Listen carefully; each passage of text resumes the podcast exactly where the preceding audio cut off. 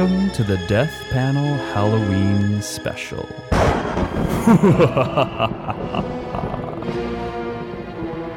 I'm your host for the evening, Vince, the dearly departed. Tonight we present to you two tales of terror, as read by the Death Panel's own Phil Rocco.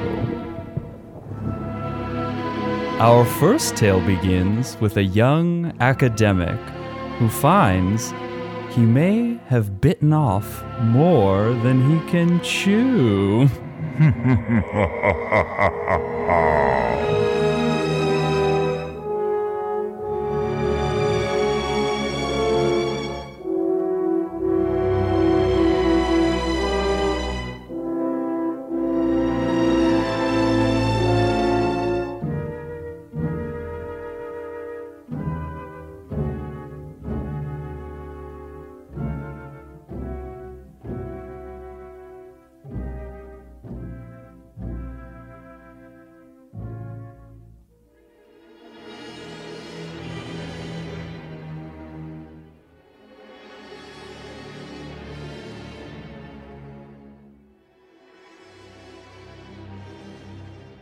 Black Mill by August Van Zorn.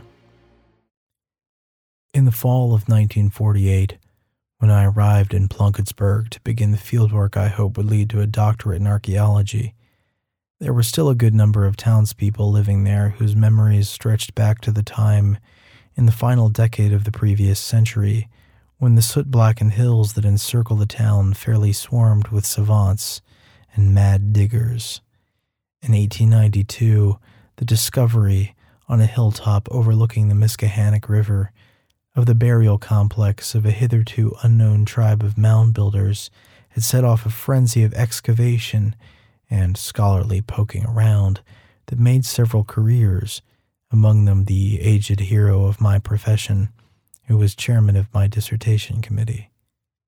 It was under his redoubtable influence that I had taken up the study of the awful, illustrious Miskahannocks, with their tombs and bone pits, a course that led me last, one gray November afternoon, to turn my overladen fourth hand Nash off the highway from Pittsburgh to Morgantown, and to navigate, tightly gripping the wheel, the pitted ghost of a roadbed that winds up through the Youghiogheny Hills, then down into the broad and gloomy valley of the Miskahannock. As I negotiated that endless series of hairpin and blind curves, I was afforded an equally endless series of dispiriting partial views of the place where I would spend the next ten months of my life. Like many of its neighbors in that iron veined country, Plunkettsburg was at first glance unprepossessing, a low, rusting little city with tarnished onion domes and huddled houses, drab as an armful of dead leaves strewn along the ground. But as I left the last hill behind me and got my first unobstructed look, I immediately noted one structure that, while it did nothing to elevate my opinion of my new home, altered the humdrum aspect of Plunkettsburg sufficiently to make it remarkable and also sinister.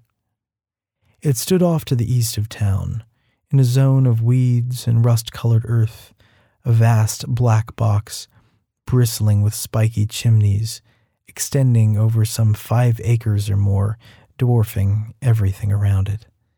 This was, I knew at once, the famous Plunkettsburg Mill. Evening was coming on, and in the half light, its windows winked and flickered with inner fire. Its towering stacks vomited smoke into the autumn twilight. I shuddered and then cried out. So intent had I been on the ghastly black apparition of the mill that I had nearly run my car off the road. Here in this mighty fortress of industry, I quoted aloud in the tone of a newsreel narrator, reassuring myself with the ironic reverberation of my voice. Turn the great cogs and thrust the relentless pistons that forge the pins and trusses of the American dream. I was recalling the words of a Chamber of Commerce brochure I received last week from my hosts, the Antiquities Department of Plunkettsburg College, along with particulars of my lodging and library privileges. They were anxious to have me. It had been many years since the publication of my chairman's Miskahannock surveys had effectively settled all answerable questions, save, I hoped, one, about the vanished tribe, and consigned Plunkettsburg once again to the mists of academic oblivion and the thick black effluvia of its satanic mill. So, what is there left to say about that pointy toothed crowd? said Carlotta Brown Jenkin, draining her glass of brandy. The Chancellor of Plunkettsburg College and Chairwoman of the Antiquities Department had offered to stand me to dinner on my first night in town. We were sitting in the Hawaiian style dining room of a Chinese restaurant downtown. Brown Jenkin was herself appropriately antique, a gaunt old girl in her late seventies, her nearly hairless scalp worn and yellowed, the glint of her eyes deep within their cavernous sockets, like that of ancient coins discovered by torchlight. I quite thought your distinguished mentor had revealed all their bloody mysteries. Only the women filed their teeth, I reminded her, taking another swallow of Indian ring beer, the local brew, which I found to possess a dark, not entirely pleasant savor of autumn leaves or damp earth. I gazed around the low room with its ersatz palm thatching and garlands of wax orchids. The only other people in the place were a man on wooden crutches with a pinned up trouser leg and a man with a wooden hand, both of them drinking Indian ring, and the bartender, an extremely fat woman in a thematically correct but hideous red muumuu. My hostess had assured me, without a great deal of enthusiasm, that we were about to eat the best cooked meal in town. Yes, yes, she recalled smiling tolerantly. Her particular field of study was Great Carthage, and no doubt I thought she looked down on my unlettered band of savages. They considered pointed teeth to be the essence of female beauty. That is, of course, the theory of my distinguished mentor, I said, studying the label on my beer bottle on which there was printed Thelder's 1894 engraving of the Plunkettsburg ring, which was also reproduced on the cover of Miskahannock Surveys. You do not concur? said Brown Jenkin. I think there may, in fact, be other possibilities. Such as? At this moment, the waiter arrived, bearing a tray laden with plates of unidentifiable meats and vegetables that glistened in garish sauces the colors of women's lipstick. The steaming dishes emitted an overpowering blast of vinegar, as if to cover some underlying stench. Feeling ill, I averted my eyes from the food and saw that the waiter, a thick set, powerful man with bland Slavic features, was missing two of the fingers on his left hand. My stomach revolted. I excused myself from the table and ran directly to the bathroom. Nerves, I explained to Brown Jenkin when I returned, blushing, to the table. I'm excited about starting my research. Of course, she said, examining me critically. With her napkin, she wiped a thin red dribble of sauce from her chin. I quite understand. There seem to be an awful lot of missing limbs in this room, I said, trying to lighten my mood. I hope none of them end up in the food. The Chancellor stared at me, aghast. A very bad joke, I said. My apologies. My sense of humor was not, I'm afraid, widely admired back in Boston either. No, she agreed, with a small, unamused smile. Well, she patted the long, thin strands of yellow hair atop her head. It's the mill, of course. Of course, I said, feeling a bit dense for not having puzzled this out myself. Dangerous work they do there, I take it. The mill has taken a piece of half the men in Plunkettsburg, Brown Jenkins said, sounding almost proud. Yes, it's terribly dangerous work.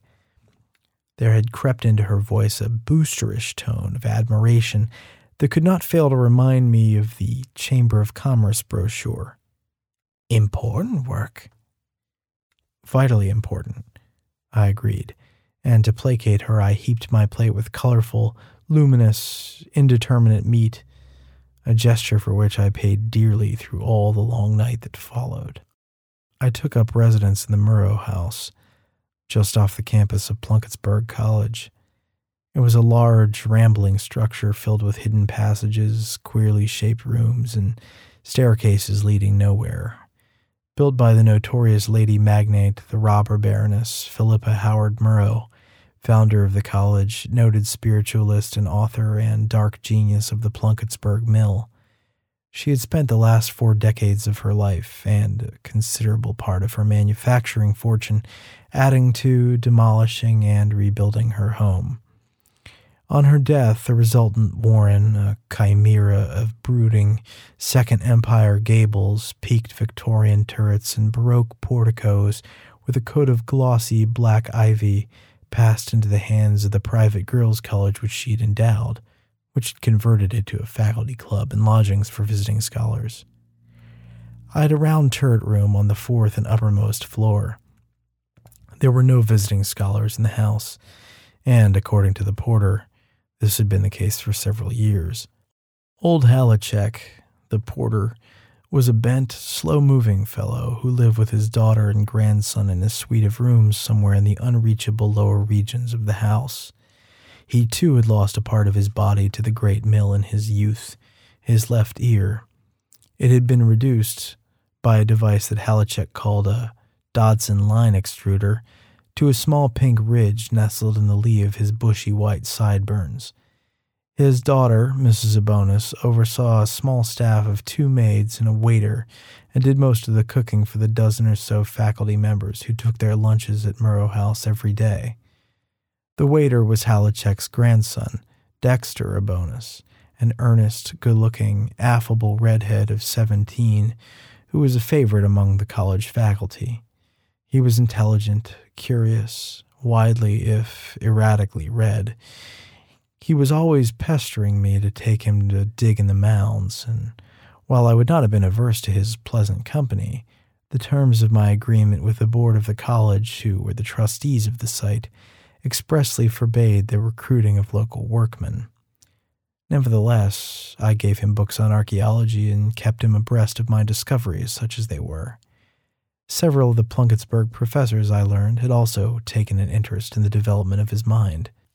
They sent me up to Pittsburgh last winter, he told me one evening about a month into my sojourn, as he brought me a bottle of ring and a plate of Mrs. Abonis's famous kielbasa with sauerkraut.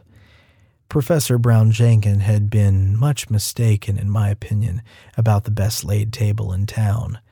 During the most tedious, chilly, and profitless stretches of my scratchings about in the bleak, flinty Youghioghenies, I was often sustained solely by thoughts of Mrs. Abonis's homemade sausages and cakes.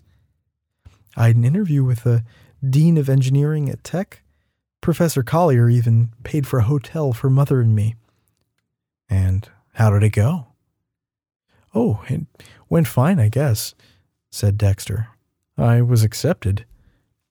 Oh, I said, confused. The autumn semester at Carnegie Tech, I imagine, would have been ending that very week. Have you have you deferred your admission? Deferred it indefinitely, I guess. I told him no thanks. Dexter had, in an excess of nervous energy, been snapping a tea towel back and forth. He stopped.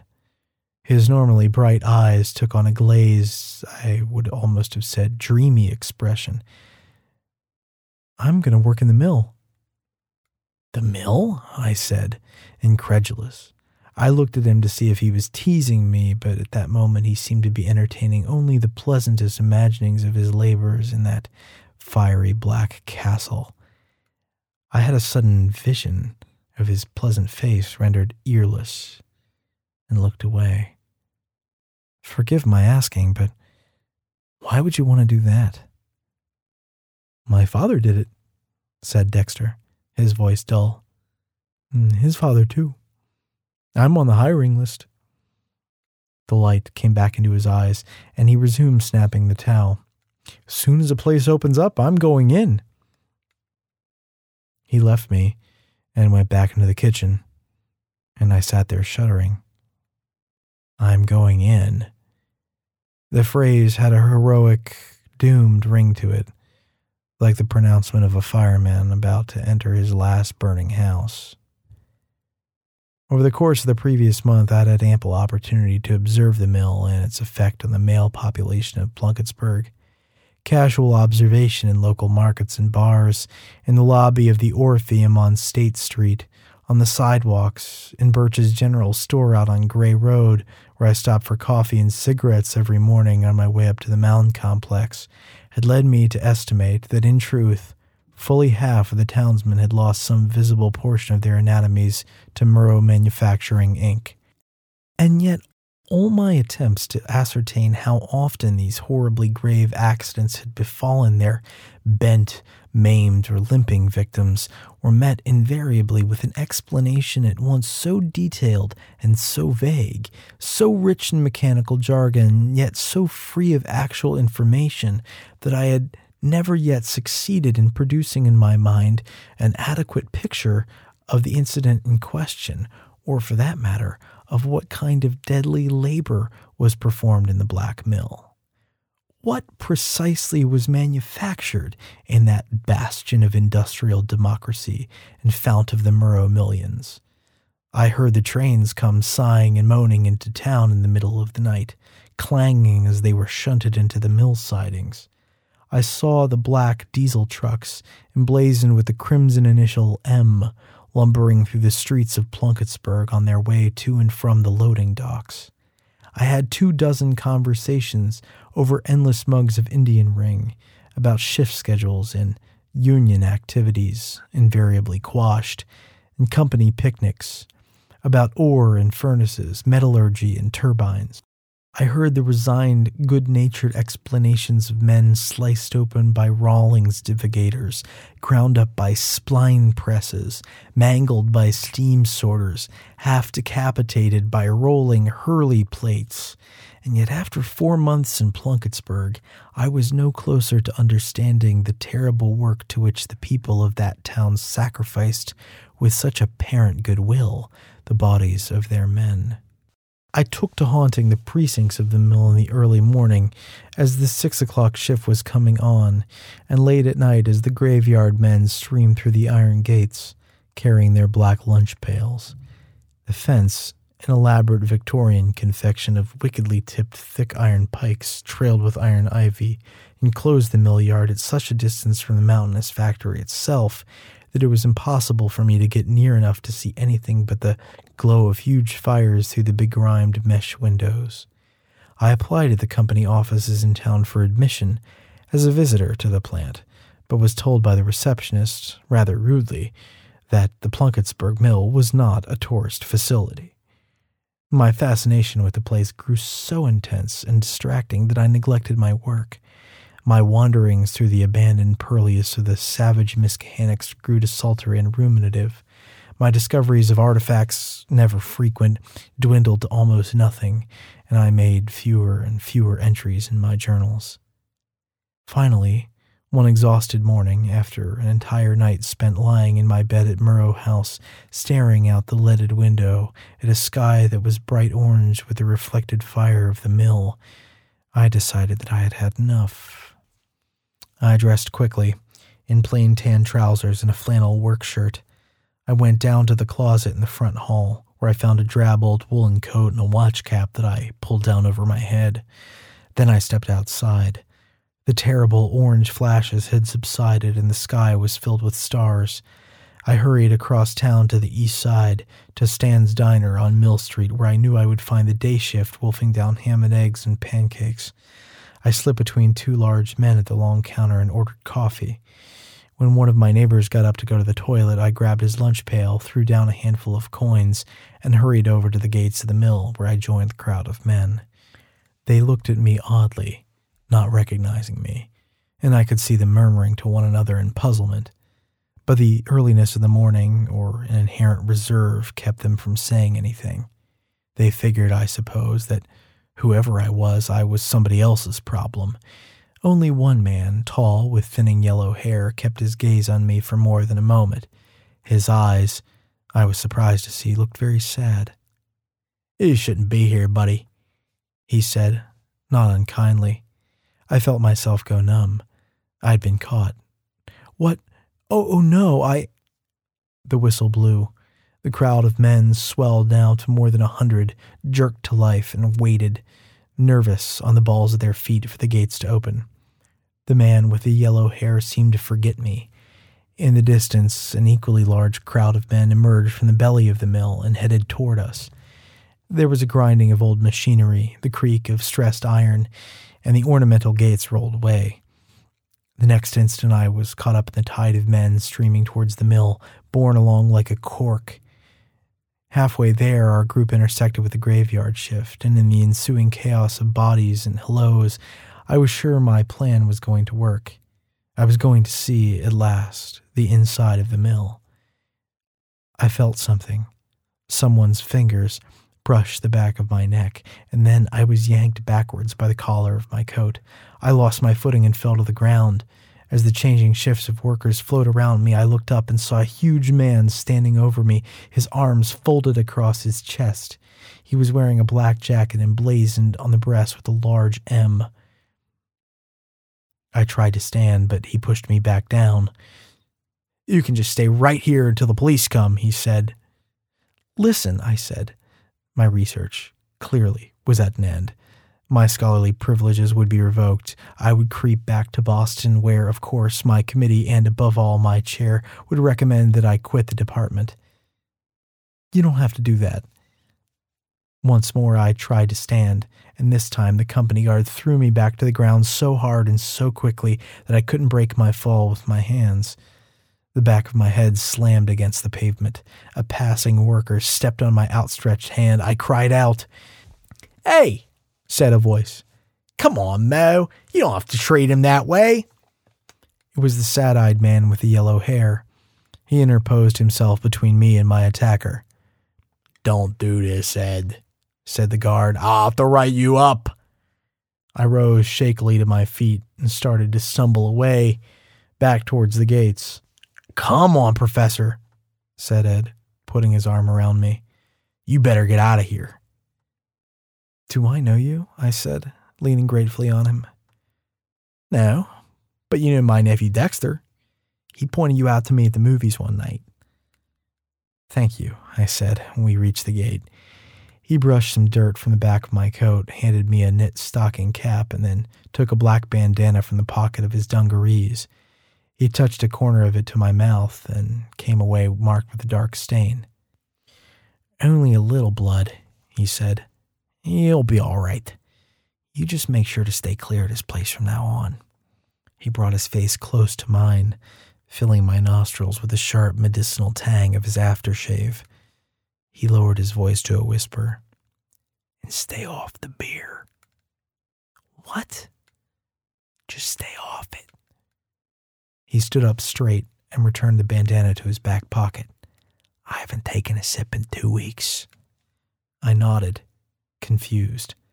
I had been drinking two, three, sometimes four bottles of Indian Ring every night, finding that it carried me effortlessly into a profound and dreamless sleep. Just tell me one thing, I said. I can't say nothing else, Professor. It's just, what do you, what do you do in there? Me? He said, pointing to his chest.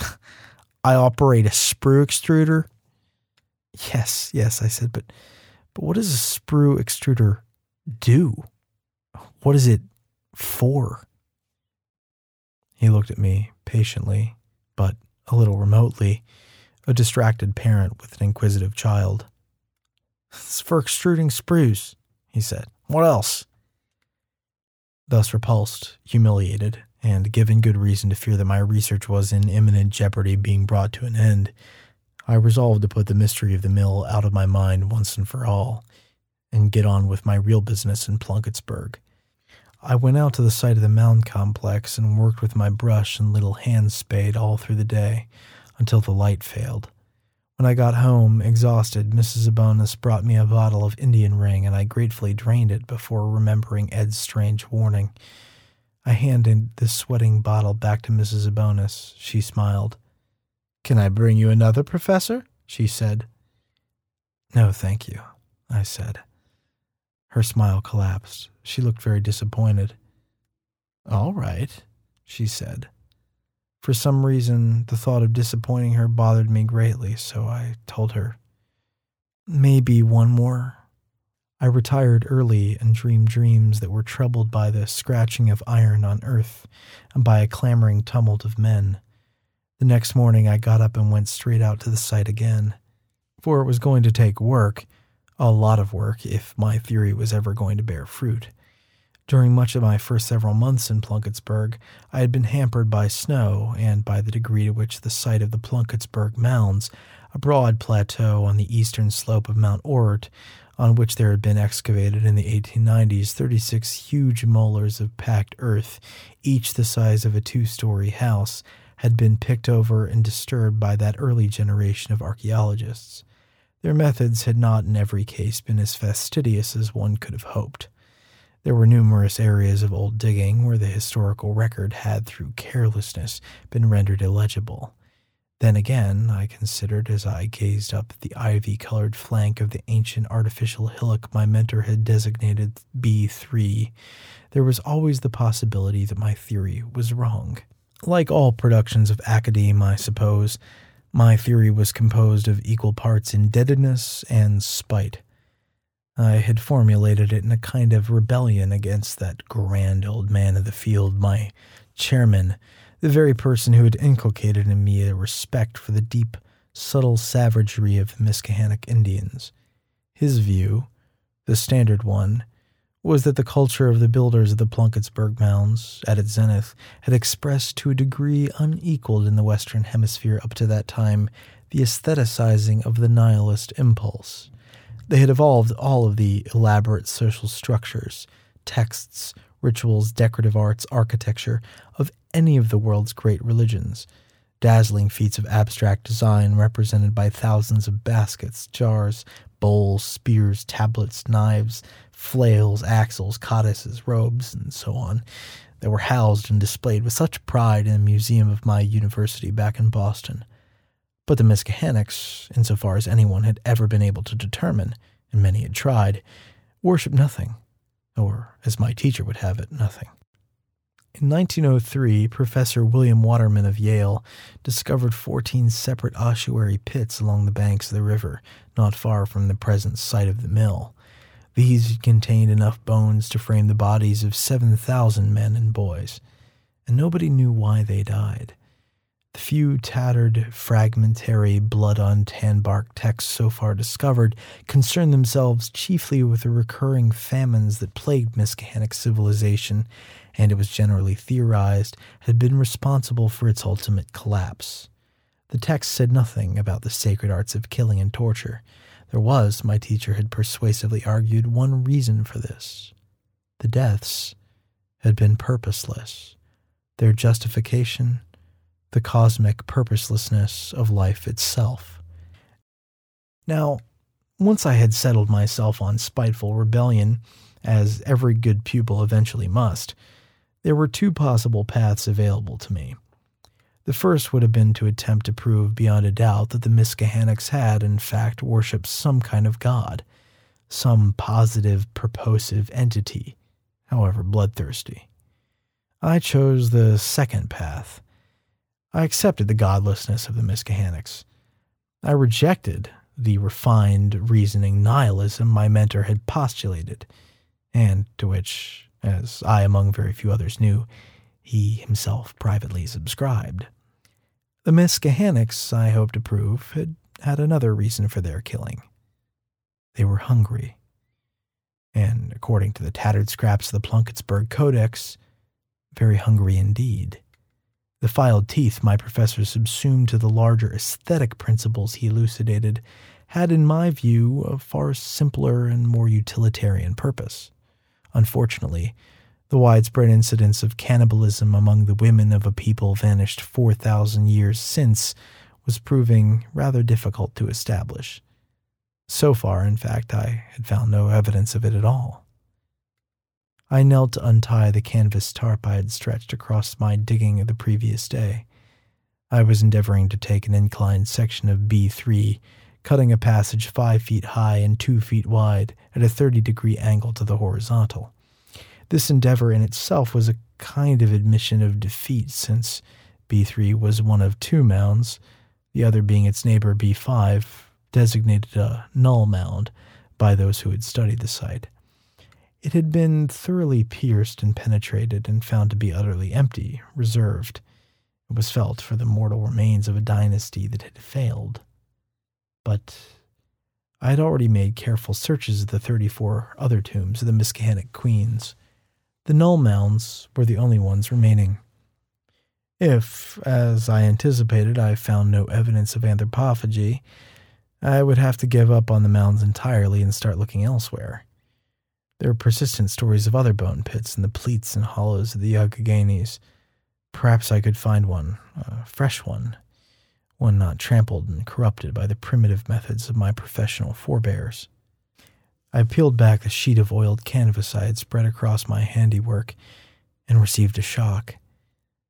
The passage, which over the course of the previous day I had managed to extend a full four feet into the side of the mound, had been completely filled in not merely filled in. The thick black soil had been tamped down, and a makeshift screen of ivy had been drawn across it. I took a step back and looked around the site, certain all at once that I was being observed.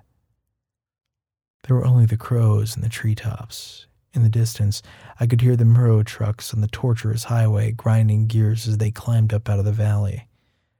I looked down at the ground by my feet and saw the faint imprint of a foot smaller than my own. A few feet from this, I found another. That was all. I ought to have been afraid, I suppose, or at least concerned, but at this point I confess I was only angry. The site was heavily fenced and posted with no trespassing signs, but apparently some local hoodlums had come up that night and wasted all the previous day's hard work. The motive for this vandalism eluded me, but I suppose that a lack of any discernible motive was in the nature of vandalism itself. I picked up my hand shovel and started in again on the doorway to the mound. The fifth bite I took with a little iron tooth brought out something strange. It was a black bandana, twisted and soiled. I spread it out across my thigh and found the small, round trace of my own blood on one corner. I was bewildered, and again I looked around to see if someone was watching me. There were only the laughter and ragged fingers of the crows. What was Ed up to? Why would my rescuer want to come up onto the mountain and ruin my work? Did he think he was protecting me? I shrugged, stuffed the bandana into a pocket, and went back to my careful digging. I worked steadily throughout the day, extending the tunnel six inches nearer than I had come yesterday to the heart of the mound. Then drove home to Murrow House, my shoulders aching, my fingers stiff. I had a long hot soak in the big bathtub down the hall from my room, smoked a pipe, and read, for the fifteenth time at least, the section in Miss Miskahannock surveys dealing with B3. Then at 6:30 I went downstairs to find Dexter Abonis waiting to serve my dinner, his expression blank, his eyes bloodshot. I remember being surprised that he didn't immediately demand details from my day in the dig. He just nodded, retreated into the kitchen, and returned with a heated can of soup, half a loaf of white bread, and a bottle of ring. Naturally, after my hard day, I was disappointed by this fare, and I inquired as to the whereabouts of Mrs. Abonis. She had some family business, Professor, Dexter said, rolling up his hands in his tea towel and then unrolling them again. Sad business. Did somebody die? My Uncle Ed, said the boy collapsing in a chair beside me and covering his twisted features with his hands. He had an accident down at the mill, I guess. Fell headfirst into the impact mold. What? I said, feeling my throat constrict. My God, Dexter, something has to be done. That mill ought to be shut down. Dexter took a step back, startled by my vehemence. I thought at once, of course, the black bandana, and now I wondered if I was not somehow responsible for Ed Bonus's death. Perhaps the incident in the mill yard the day before his late night digging in the dirt of B3 is some kind of misguided effort to help me. Left him rattled, unable to concentrate on his work, prey to accidents. You just don't understand, said Dexter. It's our way of life here. There isn't anything for us but the mill. He pushed the bottle of Indian ring toward me. Drink your beer, Professor. I reached for the glass, brought it to my lips, but was swept by a sudden wave of revulsion, like that which had overtaken me at the Chinese restaurant on my first night in town. I pushed back from the table and stood up, my violent start upsetting a pewter candelabra in which four tapers burned. Dexter lunged to keep it from falling over, then looked at me, surprised. I stared back, chest heaving, feeling defiant, without being sure of what exactly I was defying. I'm not going to touch another drop of that beer, I said, the words sounding petulant and absurd as they emerged from my mouth. Dexter nodded. He looked worried. All right, Professor, he said obligingly, as if he thought I might have become unbalanced you just go on up in your room and lie down. I'll bring you your food a little later. How about that? The next day, I lay in bed, aching, sore, and suffering from that peculiar brand of spiritual depression born largely of suppressed fear. On the following morning, I roused myself, shaved, dressed in my best clothes, and went to the Church of St. Stephen on Nolt Street in the heart of Plunkettsburg's Estonian neighborhood for the funeral of Ed Abonus. There was a sizable turnout, as was always the case, I was told, when there had been a death in the mill. Such deaths were reportedly uncommon. The mill was a cruel and dangerous, but rarely fatal place. At Dexter's invitation, I went to the dead man's house to pay my respects to the widow, and two hours later I found myself, along with most of the other male mourners, roaring drunk on some kind of fruit brandy brought out on special occasions. It may have been the brandy burned away the jitters and anxiety of the past two days. In any case, the next morning I went out to the mounds again, with a tent and a cook stove and a bag of groceries. I didn't leave for the next five days. My hole had been filled in again, and this time there was no clue as to the identity of the filler. But I was determined not to let this spook me, as the saying goes. I simply dug. Ordinarily, I would have proceeded cautiously, carrying the dirt out by thimblefuls and sifting each one. But I felt my time on the site growing short. I often saw cars on the access road by day and headlight beams by night, slowing down as if to observe me. Twice a day, a couple of sheriff's deputies would pull up to the ring and sit in their car, watching. At first, whenever they appeared, I stopped working, lit a cigarette, and waited for them to arrest me. But when, after the first few times, nothing of the sort occurred, I relaxed a little and kept on with my digging for the duration of their visit. I was resigned to being prevented from completing my research, but before this happened, I wanted to get to the heart of B3. On the fourth day, when I was halfway up to my goal, George Birch drove out from his general store as I had requested with cans of stew, bottles of soda pop, and cigarettes. He was normally a dour man, but on this morning his face seemed longer than ever. I inquired if there was anything bothering him. Carlotta Brown Jenkins died last night, he said. Friend of my mother's. Tough old lady. He shook his head. Influenza. Shame. I remembered that awful, technicolored meal so many months before, the steely glint of her eyes in their cavernous sockets I did my best to look properly sympathetic. That is a shame, I said. He set down the box of food and looked past me to the entrance of my tunnel. You sure you know what you're doing? he said. I assured him that I did, but he continued to look skeptical. I remember the last time you archaeologist fellows came to town, you know? he said. As a matter of fact, I did know this, since he told me almost every time I saw him. I was a boy. We had just got electricity our house.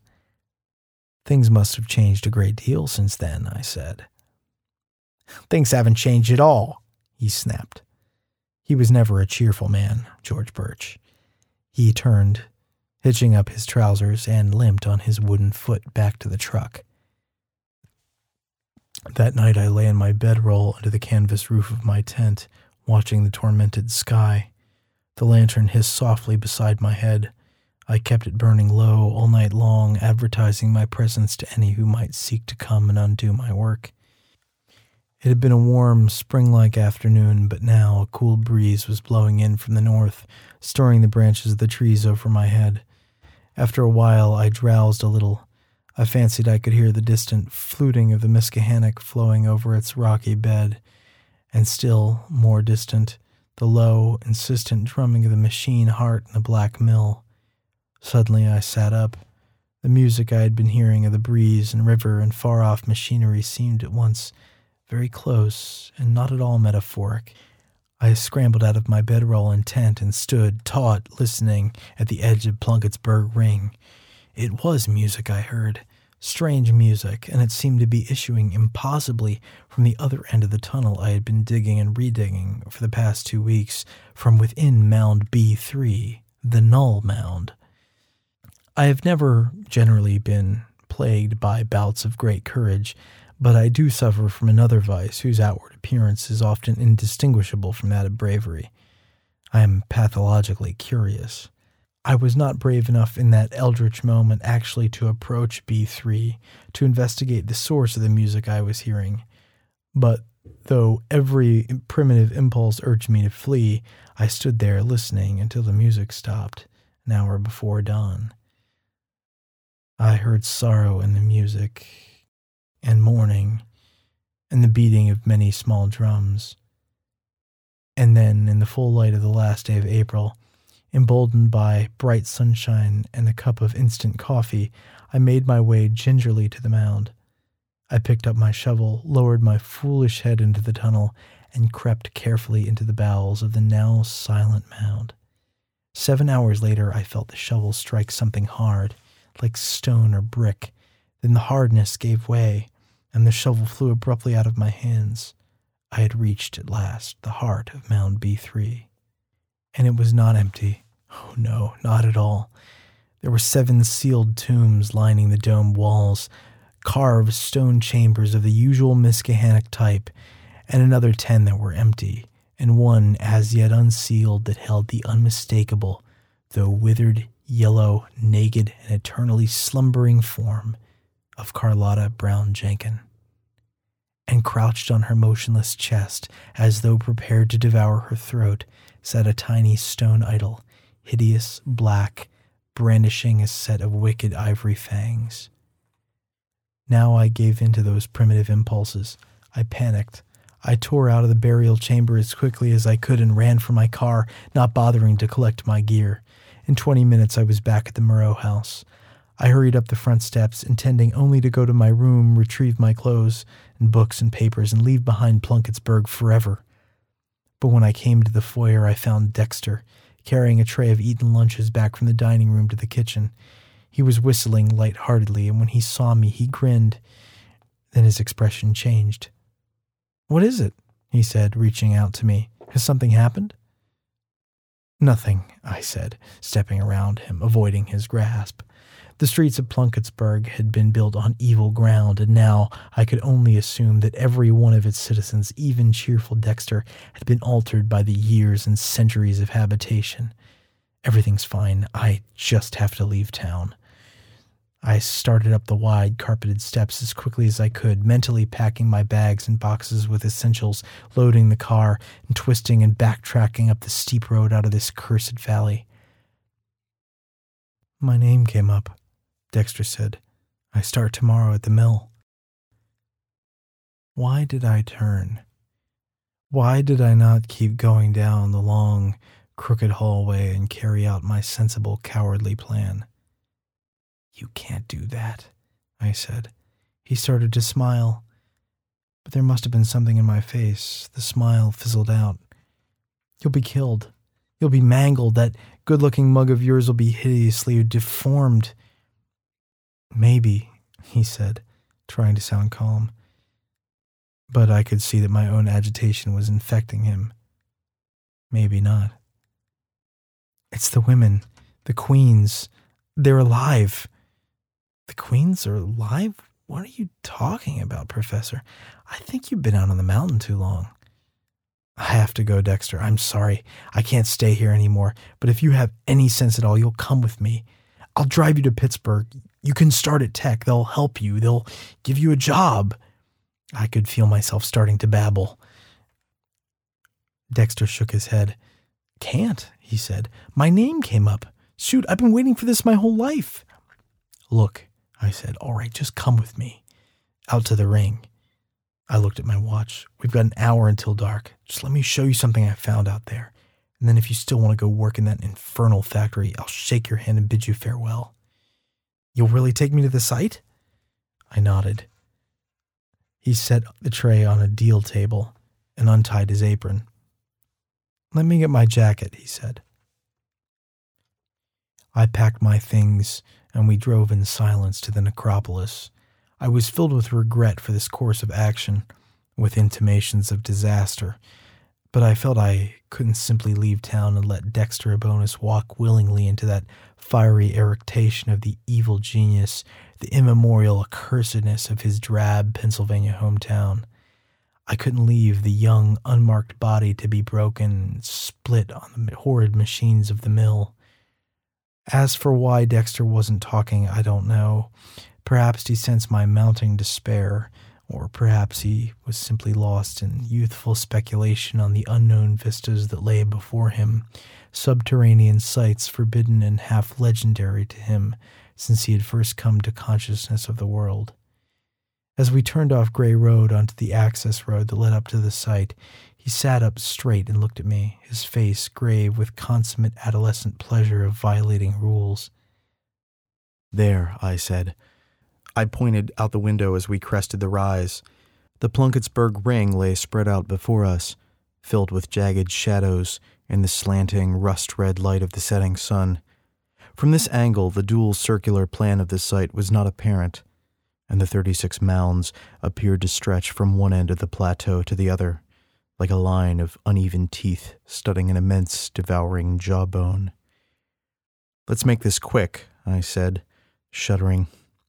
I handed him a spare lantern from the trunk of the Nash, and then we walked to the edge of the aboriginal forest that ran upslope from the plateau to the wind shattered precincts of Mount Orert's sharp peak. It was here, in the lee of a large maple tree, that I had set up my makeshift camp. At the time, the shelter of that homely tree had seemed quite inviting, but now it appeared to me that the forest was the source of all the lean shadows reaching their ravening fingers across the plateau. I ducked quickly into my tent to retrieve my lantern, and then hurried back to rejoin Dexter. I thought he was looking a little uneasy now.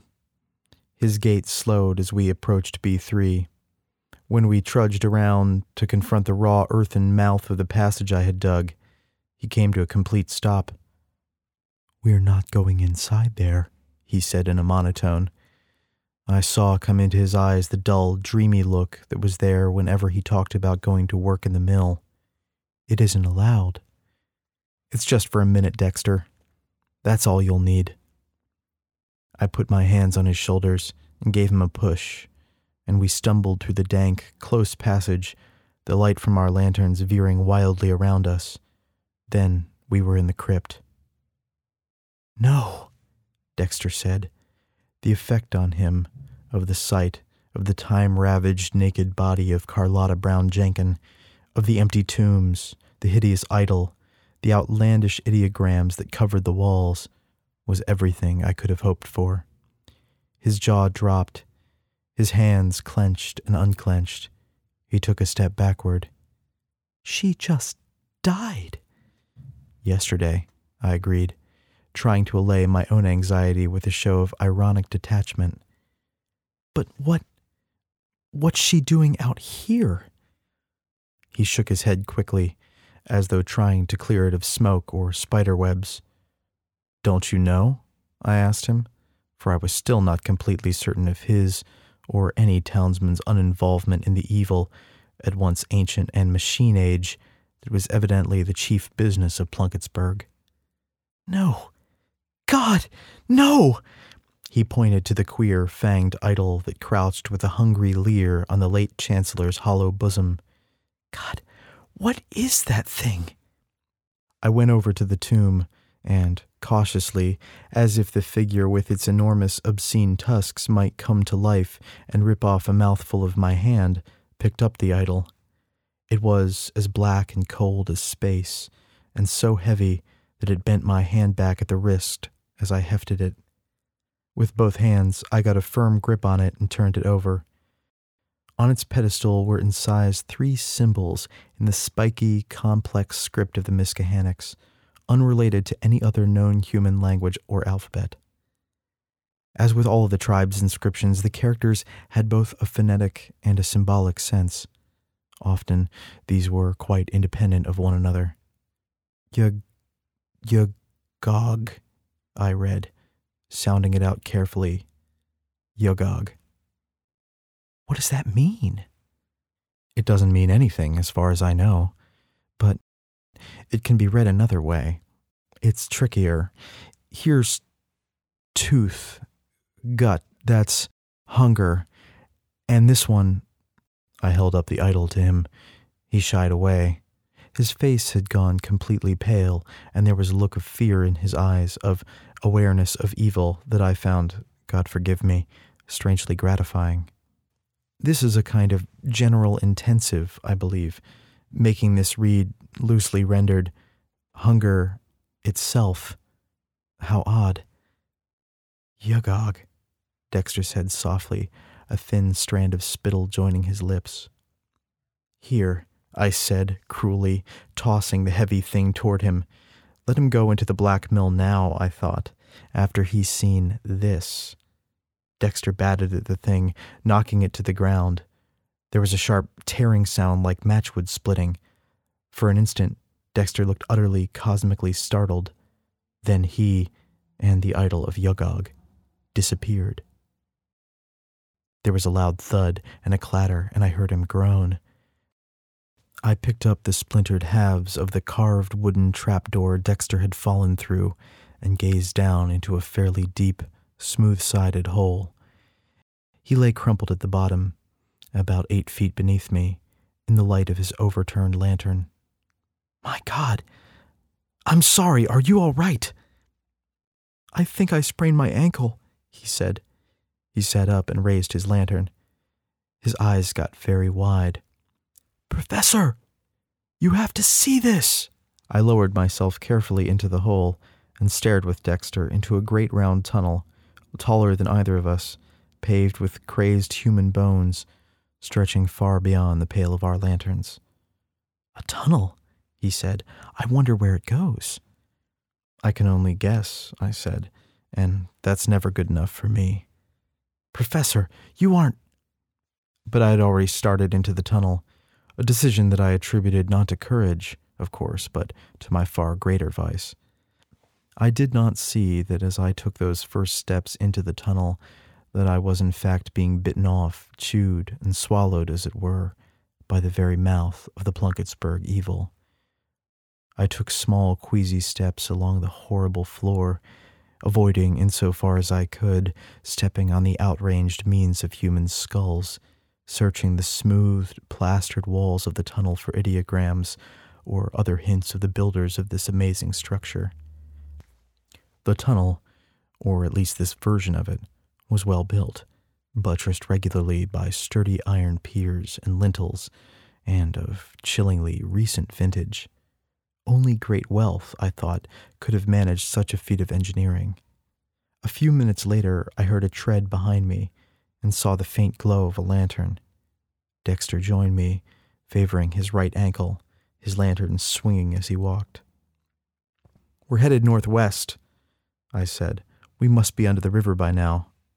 Under the river, he said. Could Indians have built a tunnel like this? No, Dexter, they could not. He didn't say anything for a moment as he took this information in. Professor, we're We're headed for the mill, aren't we? I'm afraid we must be, I said. We walked for three quarters of an hour until the sound of pounding machinery became audible, grew gradually unbearable, and finally exploded directly over our heads. The tunnel had run out. I looked up at the trap door above us. Then I heard a muffled scream. To this day, I don't know if the screamer was one of the men up on the floor of the factory or Dexter Ebonis, a massive hand clapped brutally over his mouth, because the next instant at the back of my head, a supernova bloomed and flared brightly. I wake in an immense room to the idiot pounding of a machine. The walls are sheets of fire flowing upward like inverted cataracts. The ceiling is lost in shadow from which, when the flames flare brightly, there emerges the vague impression of a steely web of girders among which dark things ceaselessly creep. Thick coils of rope bind my arms to my sides, and my legs are lashed to the ankles to those of the plain pine chair in which I have been propped. It is one of two dozen chairs, in a row that is one of a hundred, in a room filled with men, the slumped, crew cut, big shouldered, ordinary men of Plunkettsburg and its neighboring towns. We are all waiting and watching as the women of Plunkettsburg, the servants of Yugog, pass noiselessly among us in their soft, horrible cloaks, stitched from the hides of dead men, tapping on the shoulder of now one fellow, now another. None of my neighbors, however, appears to have required the use of strong rope to conjoin him to his fate. Without a word, the designated men, their blood thick with the dark earthen brew of their ring witches, rise and follow the skins of miscreant fathers and grandfathers down to the ceremonial altar at the heart of the mill, where the priestesses of Yugog throw oracular bones and, given the result, take hold of the man's ear, his foot, his fingers. A yellow snake, its venom presumably anesthetic, is applied to the fated extremity. Then the long knife is brought to bear and the vast, immemorial hunger of the god of the Miskahannocks is assuaged for another brief instant. In the past three hours on this Walpurgis night, nine men have been so treated. Tomorrow, people in this bewitched town that, in a reasonable age, has learned to eat its men a little at a time, will speak, I am sure, of a series of horrible accidents at the mill. The women came to take Dexter Ebonis an hour ago I looked away as he went under the knife, but I believe he lost the better part of his left arm to the god. I can only assume that very soon now I will feel the tap on my left shoulder of the fingers of the town librarian, the grocer's wife, of Mrs. Ebonis herself. I am guiltier by far of trespass than Ed Ebonis, and do not suppose I will survive the procedure. Strange how calm I feel in the face of all of this. Perhaps there remain traces of the beer in my veins, or perhaps in this hellish place there are other enchantments at work. In any case, I will at least have the satisfaction of seeing my theory confirmed or partly confirmed before I die, and the concomitant satisfaction, so integral to my profession, of seeing my teacher's theory cast into the dustbin for, as I held, the Miskahannocks hungered, and hunger, black, primordial, unstanchable hunger itself, was their god. It was indeed the misguided scrambling and digging of my teacher and his colleagues, I imagine, that awakened the great Yugog from its four thousand year slumber. As for the black mill that fascinated me for so many months, it is a sham. The single great machine to my left takes in no raw materials and emits no ingots or sheets. It is simply an immense piston, endlessly screaming and pounding like the skin of an immense drum the ground that since the days of the Miskahannocks had been the sacred precinct of the god. The flames that flash through the windows and the smoke that proceeds from the chimneys are bits of trickery mechanical contrivances devised, I suppose, by Philippa Howard Murrow herself, in the days when the revived spirit of Yugog first whispered to her of its awful, eternal appetite for the flesh of men. The sole industry of Plunkettsburg is carnage, scarred and mangled bodies the only product. One thought disturbs the perfect poison calm with which I am suffused. The trucks that grind their way in and out of the valley, the freight trains that come clanging in the night. What cargo, I wonder, is unloaded every morning at the docks of the Plunkettsburg mill? What burden do those trains bear away?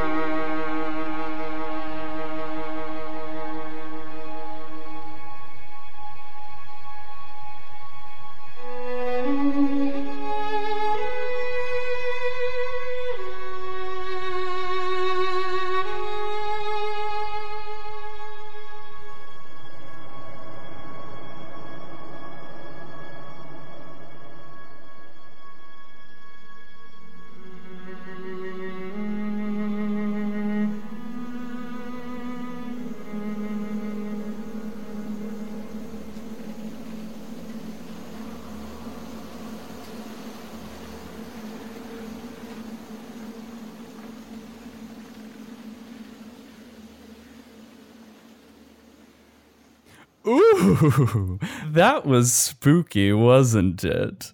I guess that's what you get for settler colonialism. Mm, yummy. But I know what you're thinking. Perhaps you prefer your horrors a little more close to home. Our last tale for the evening could scratch that itch.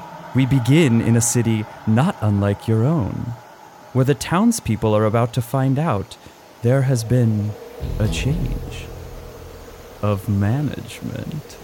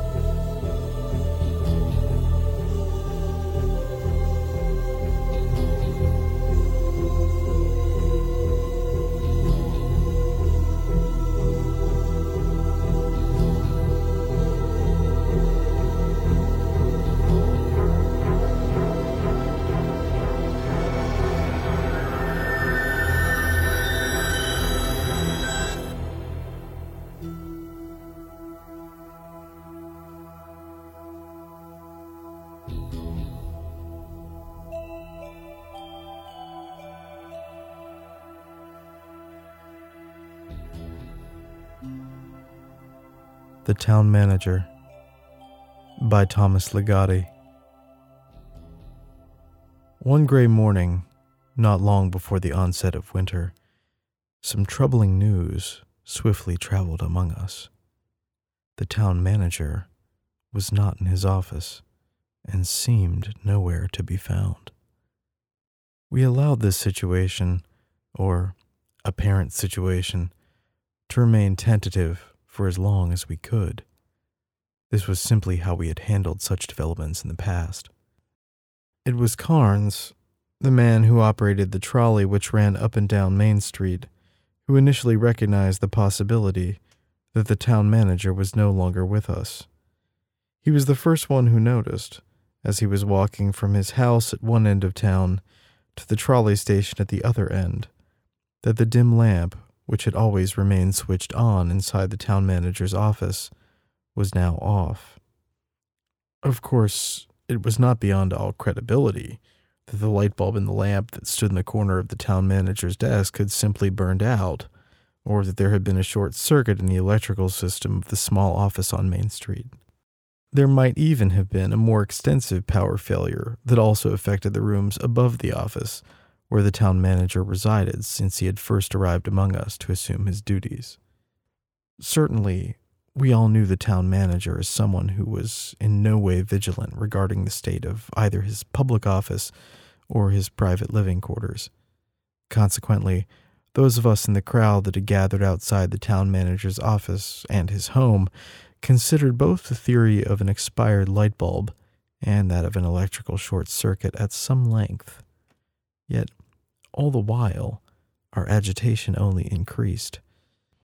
Carnes was the one whose anxiety over this matter was the most severe, for the present state of affairs had afflicted him longer than anyone else, if only by a few minutes.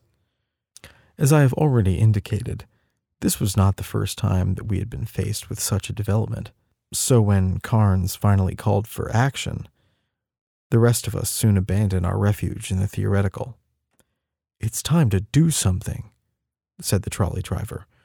We have to know. Ritter, who ran the local hardware store, jimmied open the door to the town manager's office, and several of us were soon searching around inside. The place was fairly neat, if only by virtue of being practically unfurnished. There was simply a chair, a desk, and the lamp on top of the desk. The rest of it was just empty floor space and bare walls. Even the drawers of the desk, as some of the more curious members of our search party discovered, were all empty. Ritter was checking the wall socket into which the lamp's cord was plugged, and someone else was inspecting the fuse box at the back of the office. But these were merely stall tactics. No one wanted to reach under the lampshade and click the switch to find out whether the bulb had merely burned out or, more ominously, the place had been given over to darkness by design. The latter action, as all of us were aware, signaled that the tenure of any given town manager was no longer in effect. At one time, our nexus of public services and functions was a traditional town hall rising up at the south end of Main Street rather than a small lamp clinging to the edge of a time worn desk. That impressive structure was outfitted with a great chandelier. This dazzling fixture served as a beacon, assuring us that the town's chief official was still with us. When the town hall fell into decay and finally had to be abandoned, other buildings gave out their illumination. From the upper floors of the old opera house, also vacated in the course of time, to the present storefront office that had more recently served as the center of the town's civic administration. But there always came a day when, without notice to anyone in the town, the light went out. He's not upstairs, Carnes yelled down to us from the town manager's private rooms. At that precise moment, I had taken it upon myself to try the light switch. The bulb lit up, and everyone in the room went mute. After a time, somebody, to this day I cannot recall who it was, stated in a resigned voice, He's left us. Those were the words that passed through the crowd outside the town manager's office until everyone knew the truth. No one even speculated that this development might have been caused by mischief or a mistake. The only conclusion was that the old town manager was no longer in control and that a new appointment would be made, if in fact this had not already been done. Nonetheless, we still had to go through the motions. Throughout the rest of that gray morning and afternoon, a search was conducted. Over the course of my life, these searches were performed with increasingly greater speed and efficiency whenever one town manager turned up missing as the prelude to the installation of another. The buildings and houses comprising our town were now far fewer than in my childhood and youth. Whole sections that had once been districts of a prolific activity had been transformed by a remarkable corrosion into empty lots where only a few bricks and some broken glass indicated that anything besides weeds and desiccated earth had ever existed there. During my years of youthful ambition, I had determined that one day I would have a house in a grand neighborhood known as the Hill.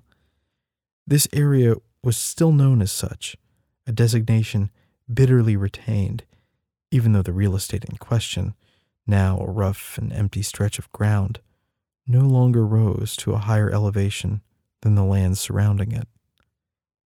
After satisfying ourselves that the town manager was nowhere to be found within the town, we moved out to the countryside.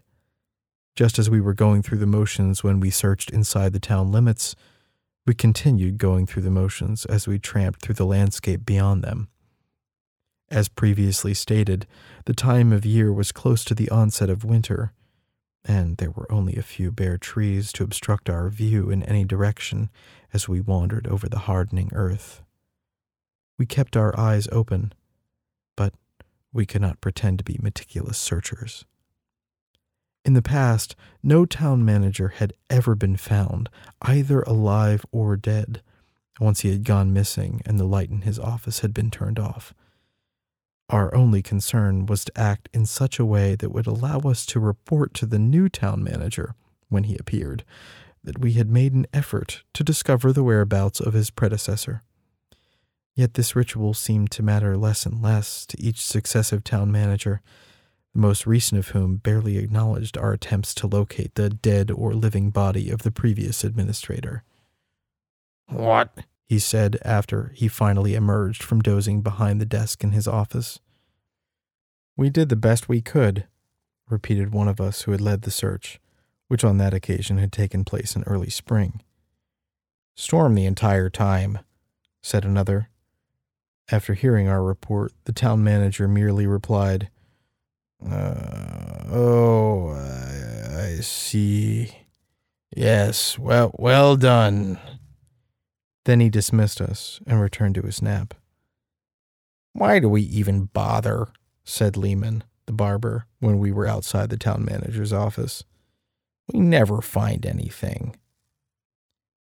I referred him and the others to the section of the town charter, a brief document to be sure, that required a fair search of the town and its environs whenever a town manager went missing. This was part of an arrangement that had been made by the founders and had been upheld throughout succeeding generations. Unfortunately, nothing in the records that had come to be stored in the new opera house and were subsequently lost to the same fire that destroyed this shoddily constructed building years before had ever overtly stated with whom this arrangement had been made. The town charter itself was now only a few poorly phrased notes assembled from recollections and lore, although the specifics of this rudimentary document were seldom disputed. At the time, no doubt, the founders had taken what seemed the best course for the survival and prosperity of the town, and they forged an arrangement that committed their descendants to the same course. There was nothing extraordinary about such actions and agreements. But that was years ago, said Lehman on that rainy spring afternoon. I, for one, think it's time to find out just who we're dealing with. Others agreed with him. I myself did not disagree. Nonetheless, we never did manage to broach the subject with the old town manager. But as we walked across the countryside on that day, so close to the onset of winter, we talked among ourselves and vowed that we would pose certain questions to the new town manager, who usually arrived not long after the disappearance or abdication of the previous administrator, sometimes on the very same day. The first matter we wished to take up was the reason we were required to conduct a futile search for missing town managers. Some of us believed that these searches were merely a way of distracting us so that the new town manager could take office before anyone had a chance to observe by what means he arrived, or from what direction he came.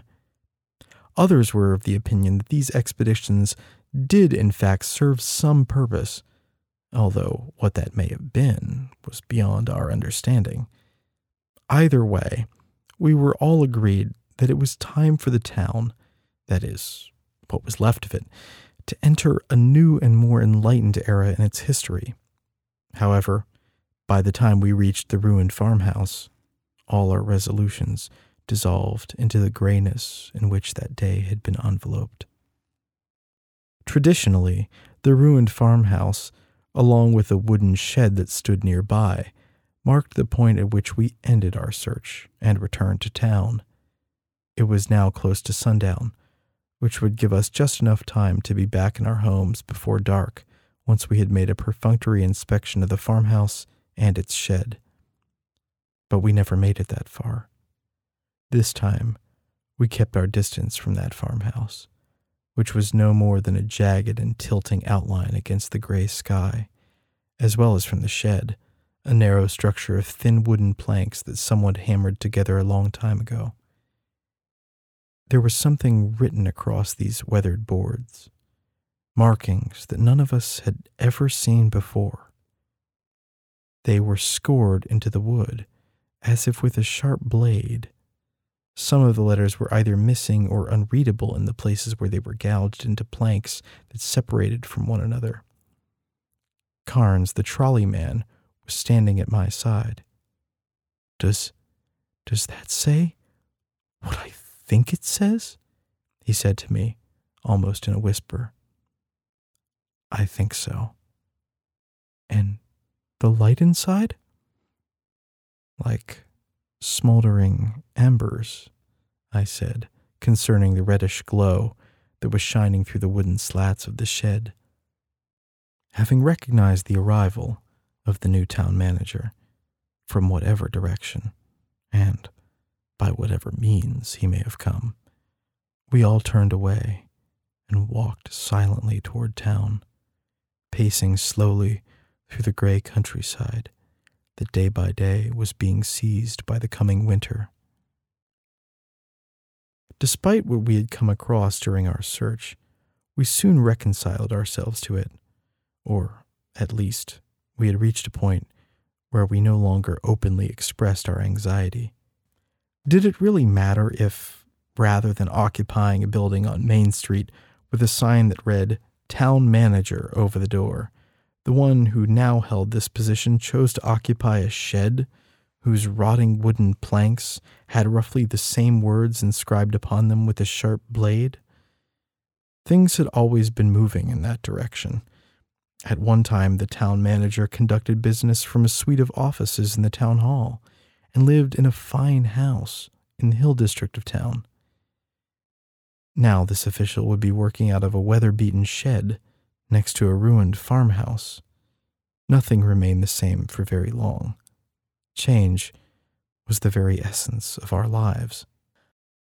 My own situation was typical. As previously mentioned, I had ambitions of owning a residence in the Hill District. For a time, I operated a delivery business that almost certainly would have led to my attaining of this goal. However, by the time the Old Town manager arrived, I was sweeping the floors at Lehman's barber shop and taking whatever odd jobs came along. In any case, my drive to build up a successful delivery business was all but extinguished once the Hill District had eroded away to nothing. Perhaps the general decline in the conditions of the town, as well as the circumstances of its residents, could be attributed to poor officiating on the part of our town managers, who, in many ways, seemed to be less and less able in their duties as one succeeded another over the years.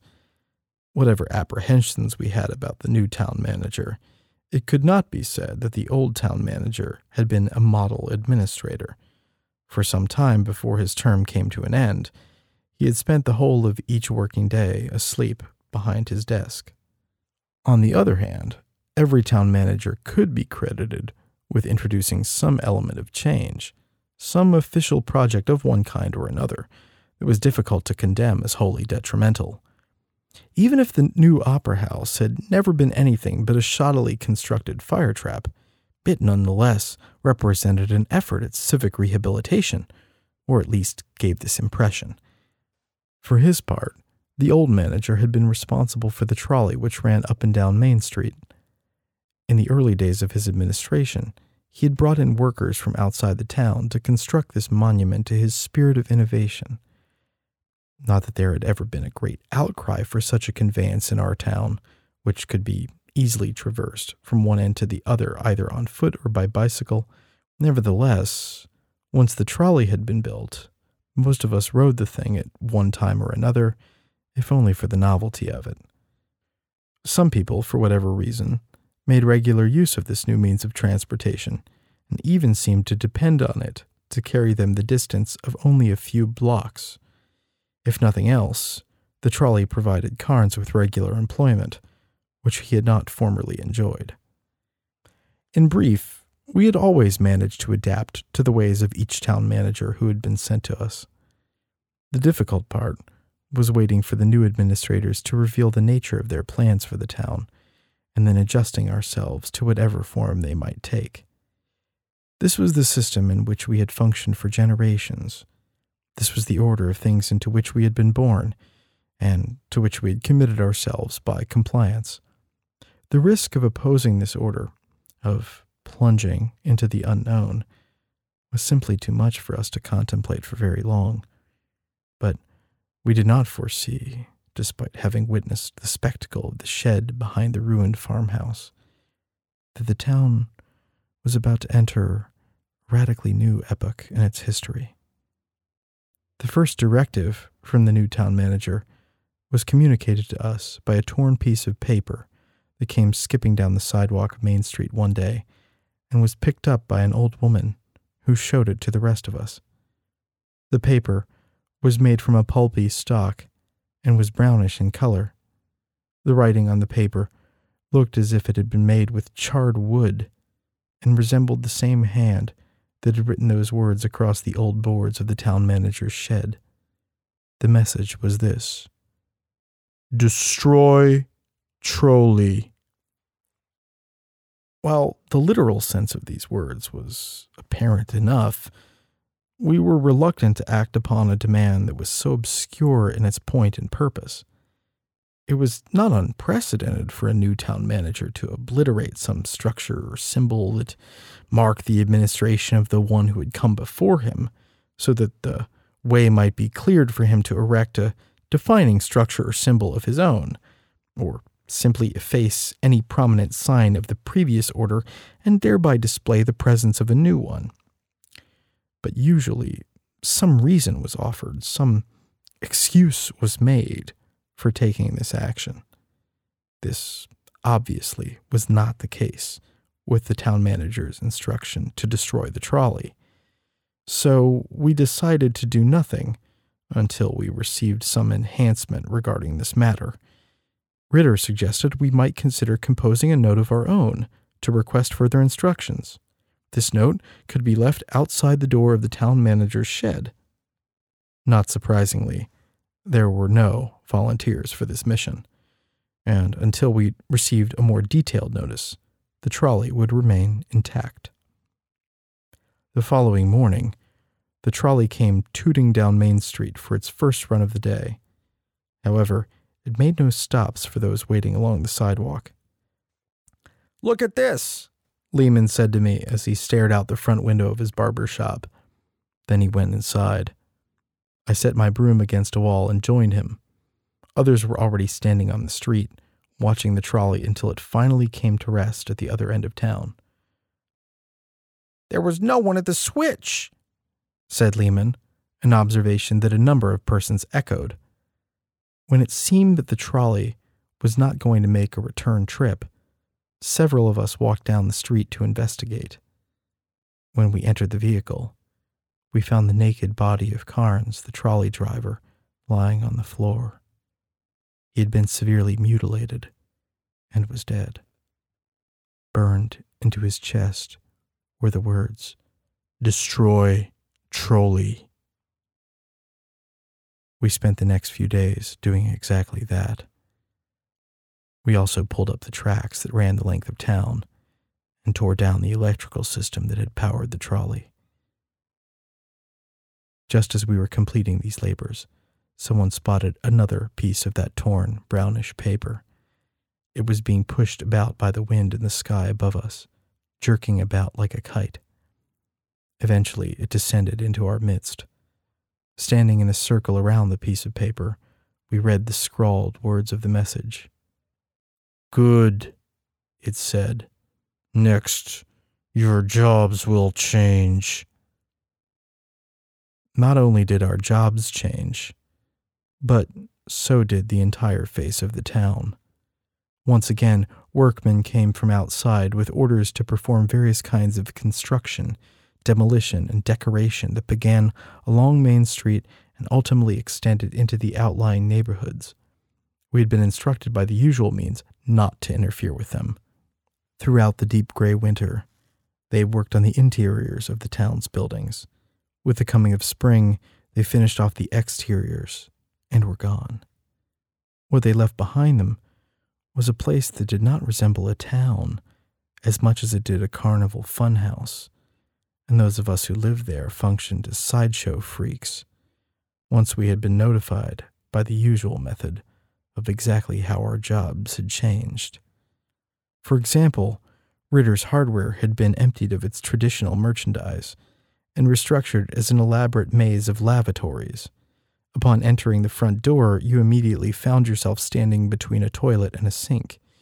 Built into one of the walls of this small room was another door that opened upon another lavatory that was somewhat larger in dimensions. This room had two doors that led to further lavatories, some of which could be reached only by ascending a spiral staircase or walking down a long, narrow corridor. Each lavatory differed somewhat in size and decor. None of the lavatories was functional.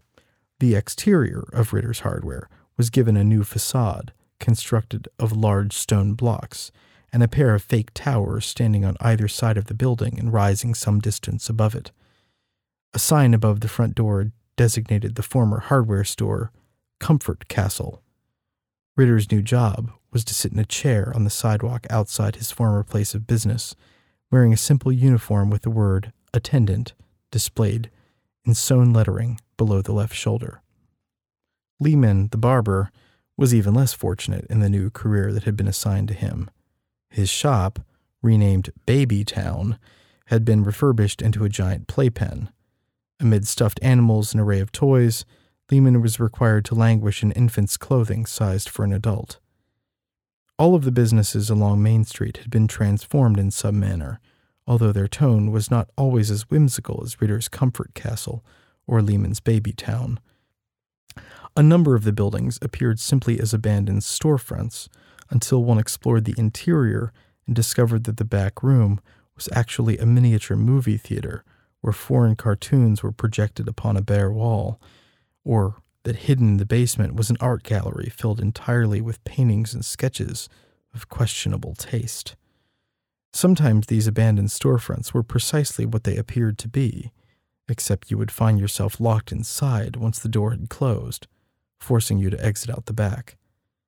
Behind the stores of Main Street was a world of alleys where it was perpetually night, an effect created by tunnel like arcades enclosing this vast area. Dim lamps were strategically placed so that no stretch of alley was entirely in darkness as you wandered between high wooden fences or brick walls. Many of the alleys ended up in someone's kitchen or living room, allowing an escape back into the town. Some of them kept growing more and more narrow until no further progress was possible, and every step leading to this point needed to be retracted. Other alleys gradually altered as one walked along their length, eventually presenting a complete change of scene from that of a small town to one of a big city where screams and sirens could be heard in the distance, although these sounds were only recordings piped in through hidden speakers. It was in just such a vicinity where painted theatrical backdrops of tall tenement buildings with zigzagging fire escapes rose up on every side that I worked at my own new job. At the terminus of an obscure alley, where steam was pumped through the holes of a false sewer grating, I had been stationed in a kiosk where I sold soup in paper cups. To be more accurate, it was not actually soup I was given to sell, but something more like bouillon. Behind the counter that fronted my kiosk, there was a thin mattress on the floor where I could sleep at night or whenever I felt like sleeping, since it seemed unlikely that any customers would venture through that labyrinth of alleys so that I might serve them. I subsisted on my own bouillon and the water I used to concoct this desolate repast. It seemed to me that the new town manager would finally succeed in the task which his predecessors had but lazily pursued over the years that of thoroughly bleeding the town of the few resources that had been left to it. Could not have been more wrong in this assessment. Within a matter of weeks, I had a steady stream of customers lined up outside my bouillon concession who were willing to pay an outrageous price for my watery, yellowish liquid. These were not my fellow citizens, but people from outside. I noticed that nearly all of them carried folded brochures, which either extruded from their pockets or were grasped in their hands. One of these was left behind on the counter that fronted my kiosk, and I read it as soon as the business slowed down. The cover of the brochure bore the words, Have a fun time in Funny Town.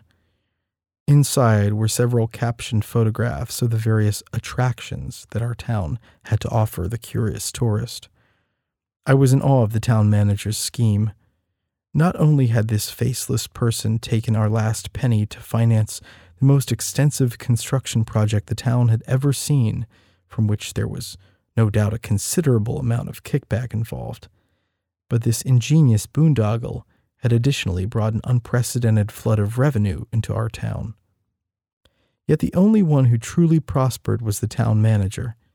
Daily, sometimes hourly, collections were made at each of the town's attractions and concessions. These were carried out by solemn faced strangers who were visibly armed with an array of weapons. In addition, I noticed that spies had been integrated among the tourists, just to ensure that none of us withheld more than a meager allotment of the profits that derived from the new town's enterprises. Nonetheless, where we had once had reason to expect nothing less than total impoverishment under the governance of the town manager, it now appeared that we would at least survive. One day, however, the crowds of tourists began to thin out. In short order, the town's new business dwindled to nothing. The solemn faced men no longer bothered to make their collections, and we began to fear the worst. Hesitantly, we started to emerge from our places and gathered together on Main Street under a sagging banner that read, Welcome to Funny Town. I think that's it, said Ritter, who was still wearing his bathroom attendant's uniform. Only one way to be sure, said Lehman, now back in adult clothes. Once again, we tramped out to the countryside under a gray sky some weeks before the onset of winter. It was approaching dusk, and long before we reached the town manager's shed, we could see that no reddish light glowed inside. Nevertheless, we searched the shed. Then we searched the farmhouse. There was no town manager. There was no money. There was nothing. When the rest of them turned away and began to head back to town, I stayed behind. Another town manager would arrive before long, and I did not wish to see what form the new administration would take. This was the way it had always been one town manager succeeding another, each of them exhibiting signs of greater degeneracy, as if they were festering away into who knows what. And there was no telling where it would all end. How many others would come and go, taking with them more and more of the place where I had been born and was beginning to grow old? I thought about how different that place had been when I was a child. I thought about my youthful dream of having a home in the Hill District. I thought about my old delivery business. Then I walked in the opposite direction from the town. I walked until I came to a road. I walked down that road until I came to another town. I passed through many towns as well as large cities doing cleanup work and odd jobs to keep myself going. All of them were managed according to the same principles as my old hometown, although I came upon none that had reached such an advanced stage of degeneracy. I had fled that place in hopes of finding another that had been founded on different principles and operated under a different order. But there was no such place, or none that I could find. It seemed the only course of action left to me was to make an end of it. Not long after realizing the aforementioned facts of my existence, I was sitting at the counter of a crummy little coffee shop. It was late at night, and I was eating soup. The coffee shop may have been in a small town or a large city. Now that I think of it, the place stood beneath a highway overpass, so it must have been the latter. The only other customer in the place was a well dressed man sitting at the other end of the counter. He was drinking a cup of coffee, and I noticed, directing a sidelong glance at me every so often. I turned my head toward him and gave him a protracted stare. He smiled and asked if he can join me at my end of the counter. You can do whatever you like. I'm leaving. Not just yet, he said as he sat down at the counter stool next to mine. What business are you in? None in particular. Why? I don't know. You just seem like someone who knows his way around. You've been some places. Am I right? I suppose so, I said. I thought as much. Look, I'm not interested in chit chat here. I work on commission, finding people like you, and I think you've got what it takes. For what? I asked. Town management, he replied. I finished off the last few spoonfuls of soup. I wiped my mouth with a paper napkin. Tell me more, I said. It was either that or make an end of it.